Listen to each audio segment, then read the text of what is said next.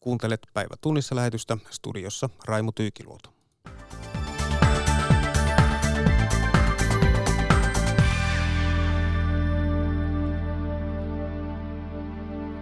EU-vaalit on nyt pidetty, mihin suuntaan Eurooppa liikahti, tässä lähetyksen pääaihe.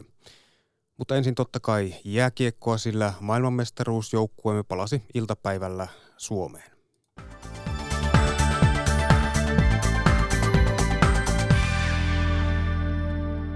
Kultaleijonien lento laskeutui kotimaahan iltapäivällä. Näin joukkueen päävalmentaja Jukka Jalonen kuvaili tunnelmaa Helsinki-Vantaan lentoasemalla. Totta kai kun tänne tulee, niin tiesin kyllä sen, että se rupeaa kolahtaa pelaajillekin vasta varmasti, kun päästään tänne Suomen maalle, että, että miten paljon tämä kuitenkin tähän suomalaisiin ja Suomeen vaikutti ja vaikuttaa, että, että tota, nyt, nyt se niin alkaa nähdä vasta ja ymmärtää. Minkälaisia ohjeita olet antanut joukkueelle? Miten tätä kannattaa tätä riemua ja remua lähestyä?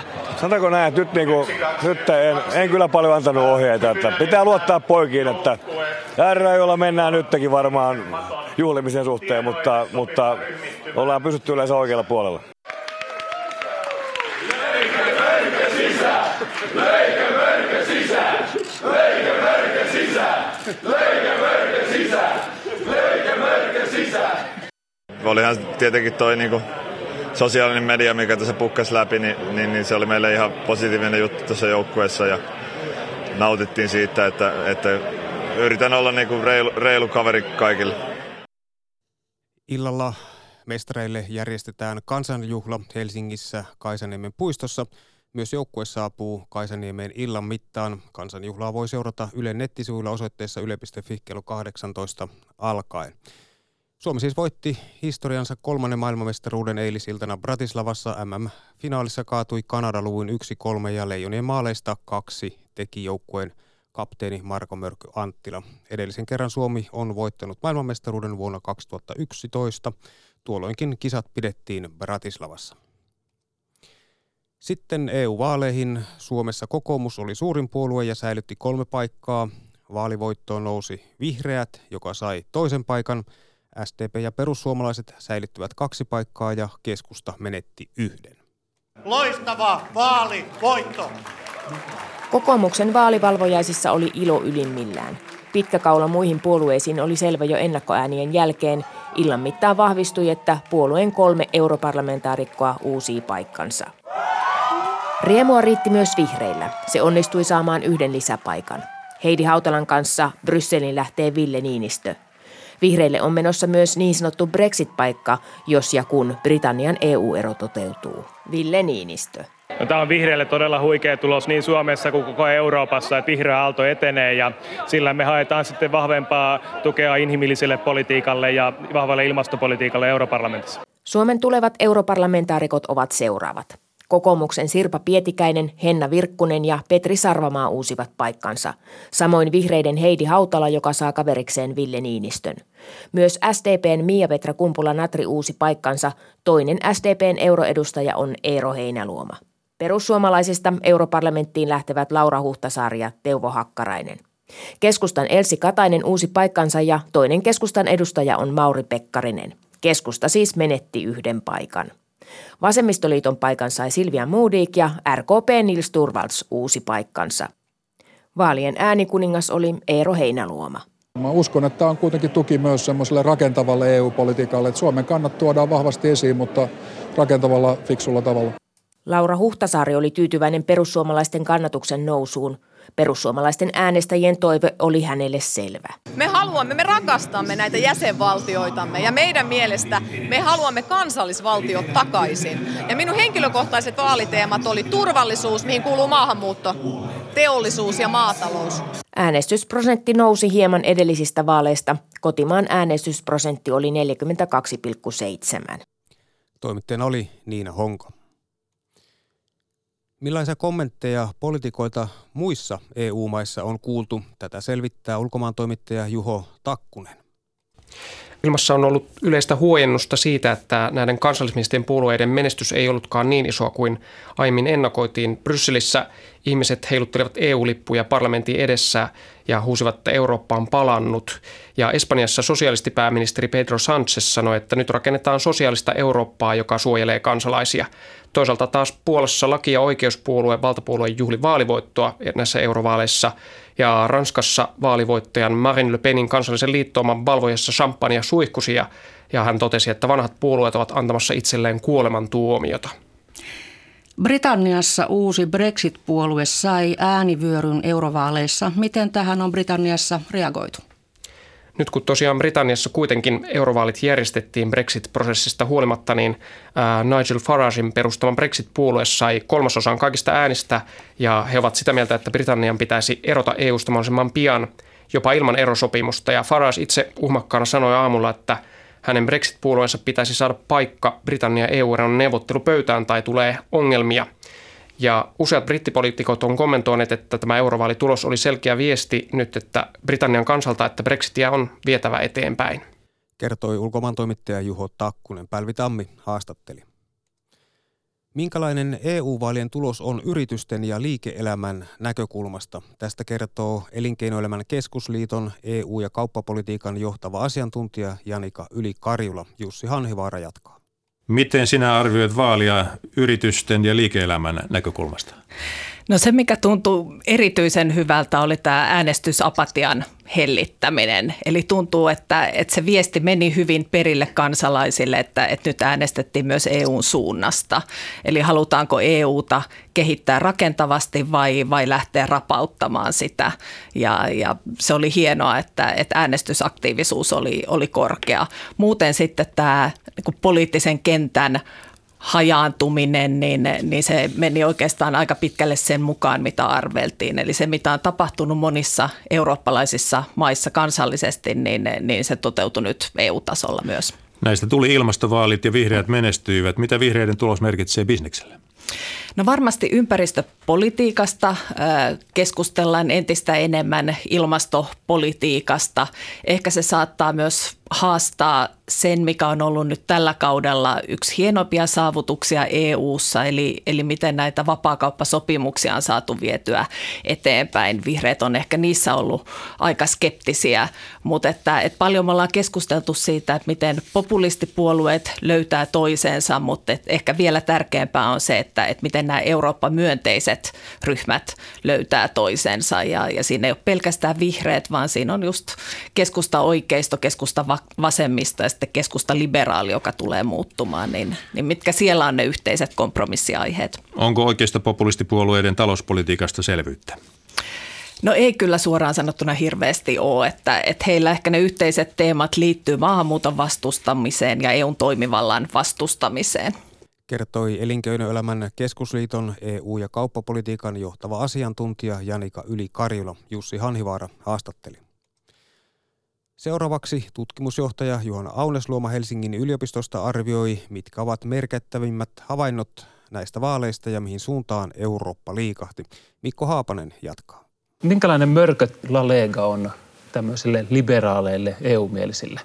Kyllä nyt tämä La Lega-liike on vahvistunut Italiassa hyvin merkittävästi ja, ja Salvin itse henkilönä, nyt, hänen henkilöityy nyt tämä liike niitä täällä kansallismielisten oikeistopopulistien puolella. Että kyllähän varmasti on aika iso mörkö ja mörkö näkyy kiekkokentillä ja myös nyt sitten Eurooppa politiikassa, että kyllähän on EU-myönteisille ja liberaaleille varmasti aika kova vastustaja. Nyt kun näitä paikkoja, johtopaikkoja EU-ssa jaetaan, niin minkälaiset asemat hänellä on niissä kisoissa? No ei välttämättä ole kauhean hyvät, että kyllä nämä edelleen nämä EU-myönteiset voimat on keskeisiä näissä EU-johtopaikkojen jakamisissa, mutta Italian hallituksessa hän nyt on vahvistunut ja se varmasti näkyy sitten myös EU-neuvostossa. Jos ajatellaan muita maita, käydään vähän maittaa niitä läpi, suuria maita, niin vaikkapa Ranskan tilanne. No siellä Macron on kärsinyt kirvelevän tappion, että kyllä hän olisi varmasti halunnut olla suurin puolue, että Le Pen menestyi kyllä hyvin, mutta hieman ehkä menetti asemia nyt viiden vuoden takaisesta kuitenkin. Mm. No tuota, sielläkin Macron on vaihtamassa, tai siis hänen uusi ryhmittymänsä Euroopassa sijoittuu sinne liberaaleihin, niin miten nämä Ranskasta ikään kuin vaikuttaa sitten nämä vaalitulokset siellä parlamentissa? No kyllä liberaalit vahvistuivat nyt myös, että kyllä niin kuin Salvin, jos on mörkö, niin myös, myös Macronin niin kuin johtama liike ja sitten muut nämä vastaavat keskustaliberaalit puolueet menestyivät kyllä nyt hyvin näissä vaaleissa. Ehkä pikkasen vielä odotuksia paremminkin, että tätä Macronin nyt tappiota siellä Ranskassa myöskään ei pidä, ei pidä nyt liotella, koska tästä ALDE-puolueesta, eli siitä keskustaliberaalista ryhmittymästä nyt tulee hyvin merkittävä vallankäyttäjä tässä uudessa Euroopan parlamentissa. Ja se taas johtuu siitä, että nämä perinteiset keskusta-oikeisto ja keskusta-vasemmisto on menettäneet asemiaan siellä. Ja nyt tarvitaan tätä kolmatta osapuolta enemmän kuin aikaisemmin, jotta siellä saadaan sitten enemmistöä aikaiseksi. Ja tämä nyt sitten korostaa myös Macronin asemaa, vaikka hänkin, hän nyt sitten hieman menettikin asemia Ranskan sisällä. Niin. Ranskassa on ollut nämä keltaliivien protestit ja muuta. Mihin se tyytymättömyys kanavoituu nyt tällä kertaa? No Macron vie Ranskassa läpi hyvin kunnianhimoista uudistusohjelmaa ja, ja Macronin henkilö, hän ei henkilönäkään ole enää niin suosittu kuin mitä hän oli silloin, kun hänet presidentiksi valittiin. Että kyllä siinä näkyy se, että Ranskan yhteiskunta on sellaisessa käymistilassa ja se oireilee vahvasti, ihan niin kuin oikeastaan Italia, Espanja ja monet muutkin isot EU-maat. Le Pen ei kuitenkaan saanut sellaista voittoa kansallismielisille kuin oli ennakoitu. No hänen tuloksensa oli ehkä aika lähellä sitä, mitä odotettiinkin, mutta samankaltaista maavyöryä, minkä hän silloin edellisellä kerralla sai, niin nyt tietenkään ei, ei tullut. Mutta tuo pienen pieni etumatka, jonka hän sieltä Macronista nyt kuitenkin otti, niin se on sellainen symbolinen kirvelevä tappio Macronille ja kertoo siitä, että ranskalaiset ovat edelleen varsin jakautuneita nyt sen suhteen, mitä he, he politiikaltaan haluavat. Hmm. No Saksassa Merkel otti tässä nyt oikein kunnolla pataan, jos sanotaan näin. Hmm. Miten näet Saksan tilanteen? No se laihalahto Merkelille on ehkä se, että tämä AFD, eli tämä oikeistopopulistinen liike menestyi, mutta ei, ei ihan niin paljon kuin on, on ehkä aikaisemmin ajateltu. Ja sitten Merkelin hallituskumppani sosiaalidemokraatit, niin niille nämä vaalit olivat nyt todella, huono, todella huonot vaalit ongelma nyt on se, että Saksassa on hallituskoalitio ja molemmat puolueet nyt menettivät asemiaan. Eli Saksassa hallituksen yhteistyö sisäisesti varmasti vaikeutuu ja nyt meillä on sitten isoin jäsenmaa, jonka, jonka hallitukseen ja jonka sisäpolitiikkaan nämä vaalit nyt vaikuttaa ja se saattaa olla tällainen epävakauttava tekijä. Macron heikkeni, Merkel heikkeni, sitten meillä on Britannia, joka on käymistilassa mitä suurimmassa määrin. Joo, Britanniassa oikeastaan nämä kolmen vuoden takaiset asetelmat sieltä kansanäänestyksestä nyt toistui näissä vaaleissa. Eli britit on edelleen ihan yhtä samalla tavalla jakautuneita Euroopan unionin suhteen kuin he olivat kolme vuotta sitten. Vaikka siellä on ollut valtava poliittinen myllerys, myllerys sisällä, niin brittien mielipiteet näyttää edelleen olevan ihan yhtä lailla kahtia jakautuneita tämän EU-jäsenyyden suhteen kuin oli kolme vuotta sitten. Eli siellä ollaan edelleen tällaisessa pattitilanteessa. Tämä ei vienyt oikeastaan mihinkään suuntaan, eikä tämä toimi neuvoa antavanakaan äänestyksenä vai kuinka? Oikeastaan voisi sanoa niin, että jos nyt äänestettäisiin uudelleen siitä asiasta, niin voi olla, että päädyttäisiin hyvin samantyyppiseen ratkaisuun kuin silloin kolme vuotta sitten. Tosin se voisi olla jo jommalle kummalle puolelle, mutta ihan yhtä täpärä. Hmm. Kiinnostava ja iso maa on myös Espanja. Miten siellä kävi? No Espanjassa näkyy oikeastaan se, kuinka tämä Espanja on vanha kaksipuolen järjestelmä alkoi murtua tässä vuosikymmenen alussa ja siellä usean vuoden ajan on poliittinen järjestelmä ollut isossa myllerryksessä ja koko valtio rakennettakin on haastettu Kataloniasta ja, ja, ja, ja muualta. Ja siinä on tullut uusia puolueita, mutta nyt, nyt sitten tämä myllerrys on mennyt siihen seuraavaan vaiheeseen, joka saattaa olla, että näkyy ehkä muissakin Euroopan maissa. Eli siellä sitten keskusta vasemmisto, sosialistit ovat menestyneet nyt hyvin ja vahvistaneet asemiaan. Eli siinä on tultu niin kuin sinne syklin seuraavaan vaiheeseen, jossa sitten taas nämä vanhat puolueet konsolidoi asemiaan. Ja Espanjassa menee niin, että se, siellä se tapahtuu siellä keskusta vasemmiston puolella, mikä on itse asiassa sama tilanne Portugalissakin, kun taas sitten Italiassa edelleen ollaan siinä isossa myllerrysvaiheessa, jossa tällainen uusi puolue on se, se suurin voima, tämä La Lega. Itä-Euroopassa Puola, Unkari, Itävaltakin, siellä on tämmöisiä kansallismielisiä, Putin-mielisiä hallituksia, tai ainakin osa hallituksesta joissain maissa, niin tota, miten he pärjäsivät tässä kamppailussa? No, Itä, Itävallassa ehkä Putin-mielinen toinen hallituspuolue, joka nyt ei enää ole, olekaan siellä hallituspuolella, eli oikeisto populistit. Mutta siellä nämä asettelmat, jotka on, on olleet jo jonkin aikaa Puolassa, kova kahtiajako, äh, Unkarissa äh, Fidesz-puolueen vahva asema, niin, niin nämä nyt toistu näissä Euroopan parlamenttivaaleissa. Ehkä se merkittävin muutos oli Romaniassa, jossa oppositio kovasti vahvistui, eli keskusta puolue siellä otti ison voiton näissä vaaleissa. Näissä Itä-Euroopan maissa, niin syntyykö siellä minkälaista vastavoimaa näille heidän hallituksilleen? Kyllä tämä asetelma oli, oli hyvin näkyvissä Puolassa, mutta myös tällaisten EU-myönteisten voimien menestyksessä Slovakian kaltaisessa maassa. Eli myös näissä pienemmissä maissa ihmiset on kyllä polarisoituneet ihan samalla tavoin kuin on tapahtunut vaikkapa Ranskassa tai, tai Britanniassa. Ja, ja tämän, tämän tyyppinen asetelma oli myös Puolassa nähtävissä, jossa kylläkin tämä hallituspuolueella meni nämä vaalit ihan, ihan hyvin, mutta siellä on hyvin merkittävä, lähes tulkoon yhtä vahva liberaali oppositio. Ja se tulee, tullaan näkemään sitten myöhemmin tänä vuonna, kun Puolassa pidetään parlamenttivaalit. Mm. No lähennytään hieman Suomea maantieteellisesti naapurimaissa Virossa vaikka, niin minkälainen vaalitulos siellä? No siellä, aset, siellä on hiljattain ollut, ollut kuitenkin Rikikojun vaalit ja nämä asetelmat ää, siellä pysyy aika lailla kuitenkin ennallaan. Aika monessa itäisen Keski-Euroopan maassa tai uudemmassa EUn jäsenmaassa, niin nämä asetelmat eivät radikaalisti muuttunut nyt näissä, näissä parlamenttivaaleissa. Ehkä ne isoimmat muutokset on tapahtunut nimenomaan näissä vanhoissa isoissa jäsenmaissa, Saksassa, Italiassa, Espanjassa, myös Ranskassa. Hmm. No vielä Ruotsi, meille tärkeä maa. Miten siellä kävi?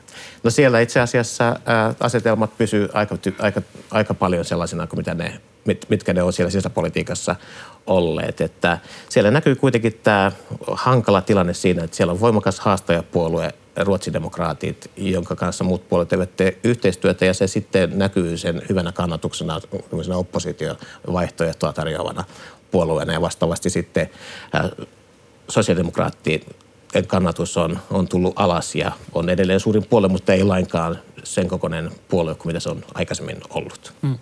No jos ajatellaan suomalaismeppejä tässä Euroopan kokonaisuudessa, niin miten vaaleissa kävi suomalaismeppien vaikutusvallan kannalta?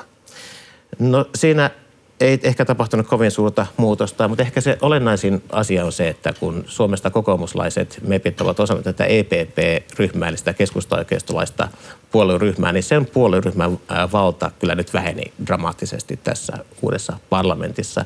Ja myös Suomen, Suomesta valitut sosiaalidemokraatit menivät nyt sitten aikaisempaa pienempään ryhmään. Eli voi sanoa ehkä, että suhteessa eniten vaikutusvalta kasvoi nyt näillä meidän ehkä paradoksaalisesti näillä aldelaisilla, eli RKPn ja, ja keskustan riveistä valituilla mepeillä, koska se ryhmä nyt vahvistui aika lailla olennaisesti uudessa parlamentissa ja myös sitten vihreillä.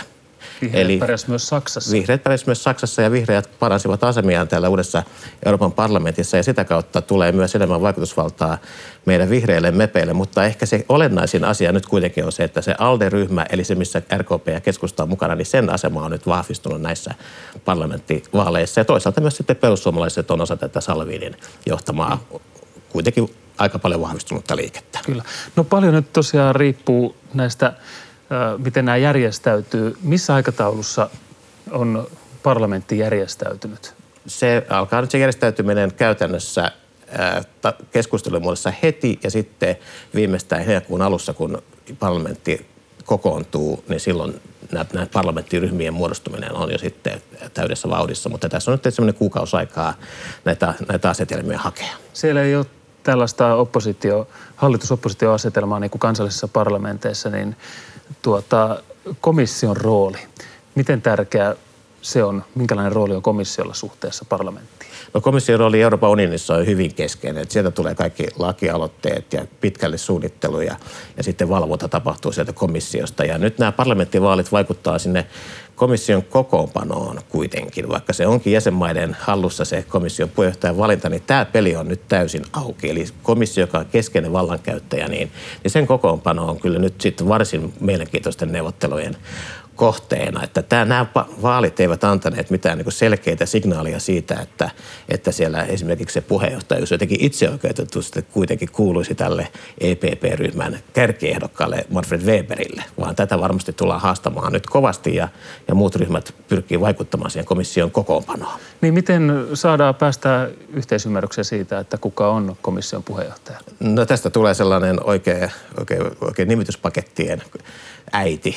Eli siellä jaetaan... Todellinen koko, todella iso kokonaisuus, johon pistetään nyt sitten näitä eri johtopaikkoja eri EU-instituutioissa ja niistä tehdään sitten kokonaisuus, jossa pyritään jonkinlaiseen kompromissiin. Että kyllä tästä tulee varsin laajan neuvottelun, jossa niin kuin kaikki vaikuttaa kaikkeen, sekä jäsenmaiden poliittinen tilanne että nyt tämä uuden parlamentin voimasuhteet, niin nämä tulee kaikki vaikuttamaan nyt siihen tapaan, jolla tätä suurta pakettia aletaan kasaamaan ja, ja siinä sitten kaikki palikat on periaatteessa liikkeessä. Hmm. Ja komissio on sitten kasassa niin koska?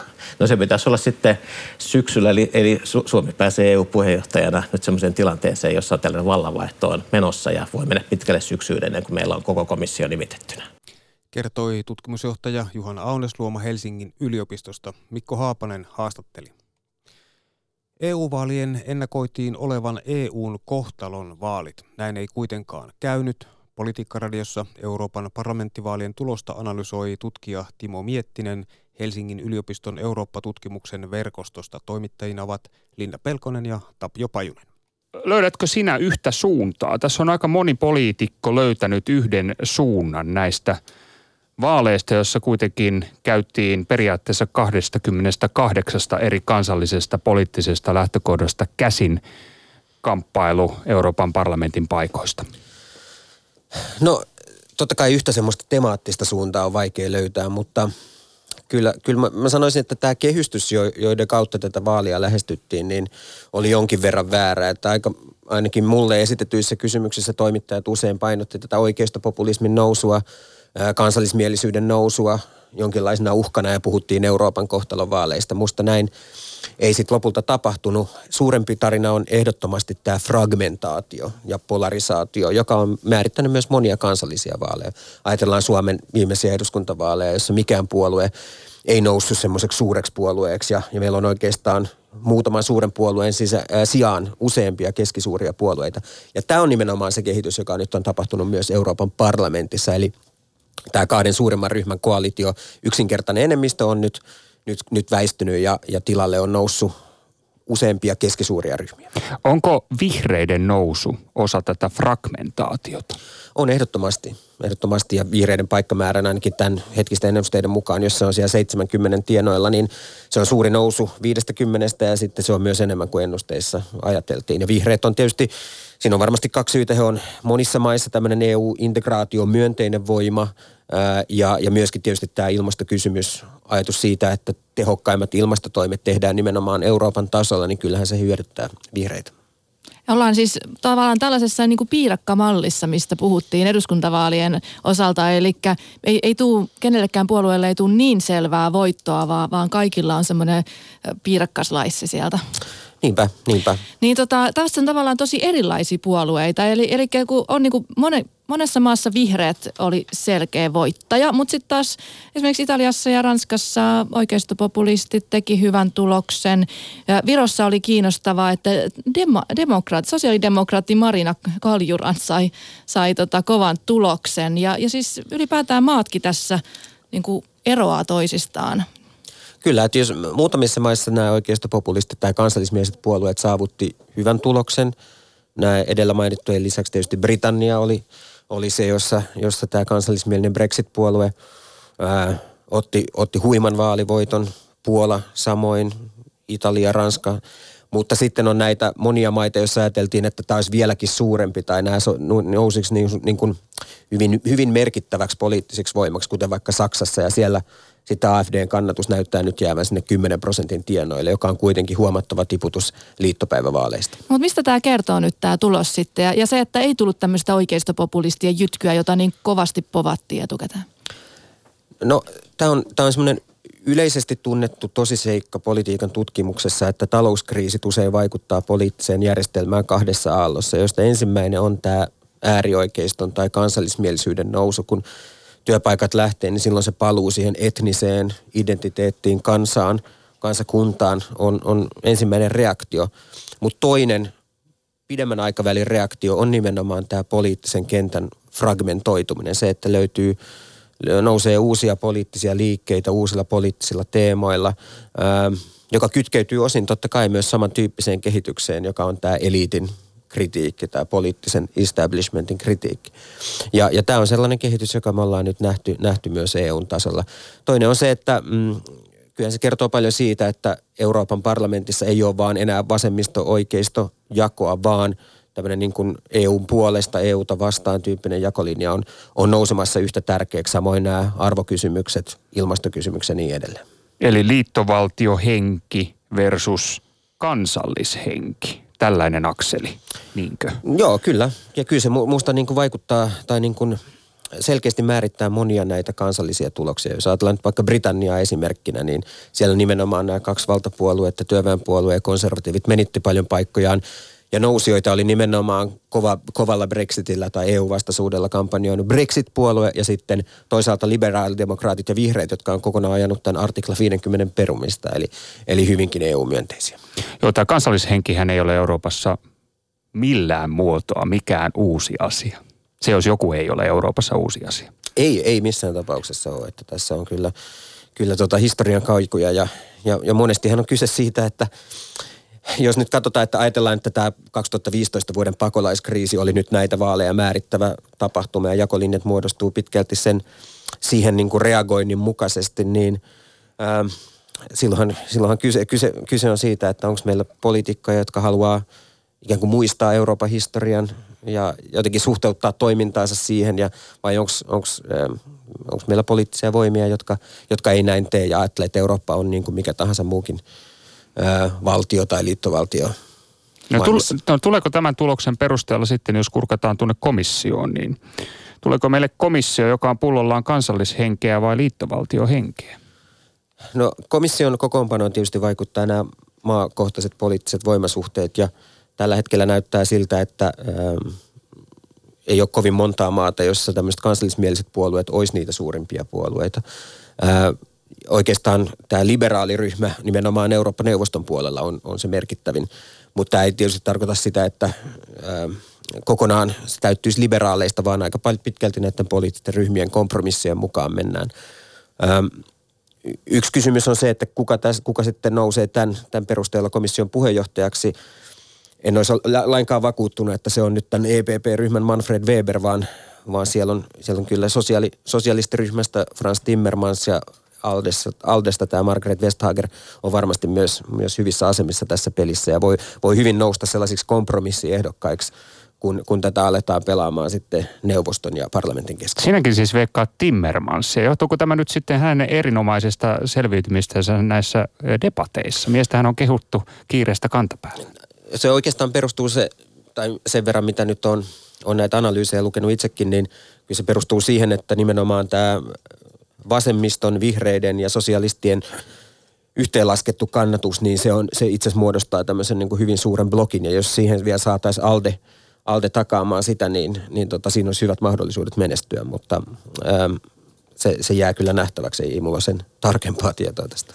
Hei yksi asia, mikä, mistä meillä tänä aamuna ollenkaan vielä puhuttu, että Kreikassa oli, oli kyllä todella kiinnostava tulos, nimittäin tämä Alexis Tsipraksen Syriza-puolue tässä nyt hävisi ja siellä on tulossa uudet parlamenttivaalit sen seurauksena. Ihmiset on ilmeisen pettyneitä siihen, että, että tota, Tsipras ei olekaan sitten tehnyt ihan semmoista politiikkaa kuin mitä on toivottu. Tuolla joku uutisissa johti kommentoimaan, että, että niin oikein hävettää kuinka on aikaisemmin, aikaisemmin tota Tsiprasta kannattanut. Niin, no totta kai poliittiset urat kestää niin kauan kuin ne kestää. Ja, ja Tsipraksella se on nyt tulossa, tulossa, tulossa päätökseen, että ää, Sirisa on, on totta kai joutunut toimimaan aika vaikeassa paikassa myöskin. Että on, Kreikassa on, on nämä, perinteisesti nämä puolueet kyllä aina, aina vuorotellen, vuorotellen hallinneet tietysti. Ää, nythän siellä on tämän, tämän vanhan PASOK-valtapuolueen Raunioille noussut puolue, niin sekin jo lähetteli 10 prosentin kannatuslukemia, mutta mutta että todennäköisesti nyt, nyt tosiaan kesäkuun lopussa nähdään uudet vaalit ja, ja tämä EPP-ryhmään kuuluva uusi demokratiapuolue nousee siellä luultavasti vaalivoittajaksi. No mutta mistä tämä niinku kertoo, että, että tämmöinen, onko siellä niinku oikeasti, tai tavallaan tämmöinen niinku vasemmisto, vasemmistopopulistinen puolue sitten, kun pääsee valtaan? Voiko näin ajatella, että on niinku ollut liian kovat lupaukset ennen edellisiä vaaleja ja, ja nyt sitten ihmiset on pettynyt? Joo, ky- kyllä se on sitä osittain, että kyllä paljon liittyy tähän nimenomaan 2015 vuoden tapahtumiin ja siihen pettymykseen, joka on Sirisaan kohdistunut. Ja, ja Sirisa teki silloin monia virhearvioita ja niin kuin lähtien liikkeelle tästä kansanäänestyksestä, joka, joka järjestettiin tästä lainaohjelmasopimuksesta ja, ja uusista vaaleista ja näin edelleen. Ähm, se on, on tosiaan epäselvää, että mikä sitten lopulta on Alexis Tsipraksen niin kuin kestävä perintö Kreikan politiikkaan. Että totta kai Kreikassa nyt menee hieman paremmin kuin aikaisemmin, mutta aika pitkälle meneviä myönnytyksiä hän joutui sitten kuitenkin tekemään poliittisen uransa aikana ja osoitti sen, että kun tällaiseen lainaohjelmaan joutuu, niin sitten se kansallisen politiikan liikkumavara kyllä, kyllä kutistuu hyvin pitkälti. No mutta mitä sitten vihreiden nousu? Siellä on ollut Hollannissa, Irlannissa, Portugalissa, myös Suomessa, tota, Saksassa, myös, no Ranskassa myös aika hyvin vihreät nousi. Ja, mutta yllättäen sitten taas niin kuin Suomessa ja Ruotsissa ihan eri kehitys, eli Ruotsissa ei. Niin mitä sanot tästä vihreiden noususta? No joo, no se on sellainen kysymys, että me ollaan politiikkaradioskin varmaan joskus puhuttu ainakin Saksan vaalien yhteydessä ja siinähän se iso, iso kuva oli se, että nimenomaan nuoret urbaanit ihmiset siirtyy kannattamaan vihreitä ja, ja vetää sitä kannatusta sosiaalidemokraateilta. Eli tämä sosiaalidemokraattien alamäki erityisesti Saksassa, niin ei ole, se on niin kuin kääntö, kääntöpuoli tästä vihreiden kannatuksen noususta.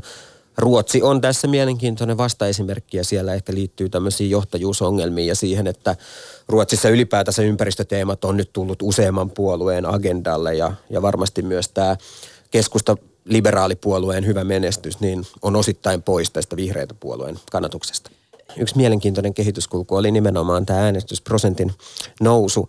Erityisesti monissa Itä-Euroopan maissa, jotka on perinteisesti jäänyt johonkin 10-20 prosentin väliin, niin siellä nähtiin tämmöisiä 40 prosentin tuloksia. Sitä voidaan pitää esimerkkinä tämmöisestä yleisestä eurooppalaistumiskehityksestä, että ihmiset kokee nämä vaalit omakseen ja haluaa, haluaa osallistua. Ja, ja totta kai kun äänestysprosentti nousee, niin kyllähän tämä mandaatti on, on, on vahvempi kertoi tutkija Timo Miettinen Helsingin yliopiston Eurooppa-tutkimuksen verkostosta. Toimittajina olivat Linda Pelkonen ja Tapio Pajunen. Ja tässä oli päivätunnissa lähetys. Leike sisään! Leike sisään! Leike sisään! Leike sisään! Leike sisään!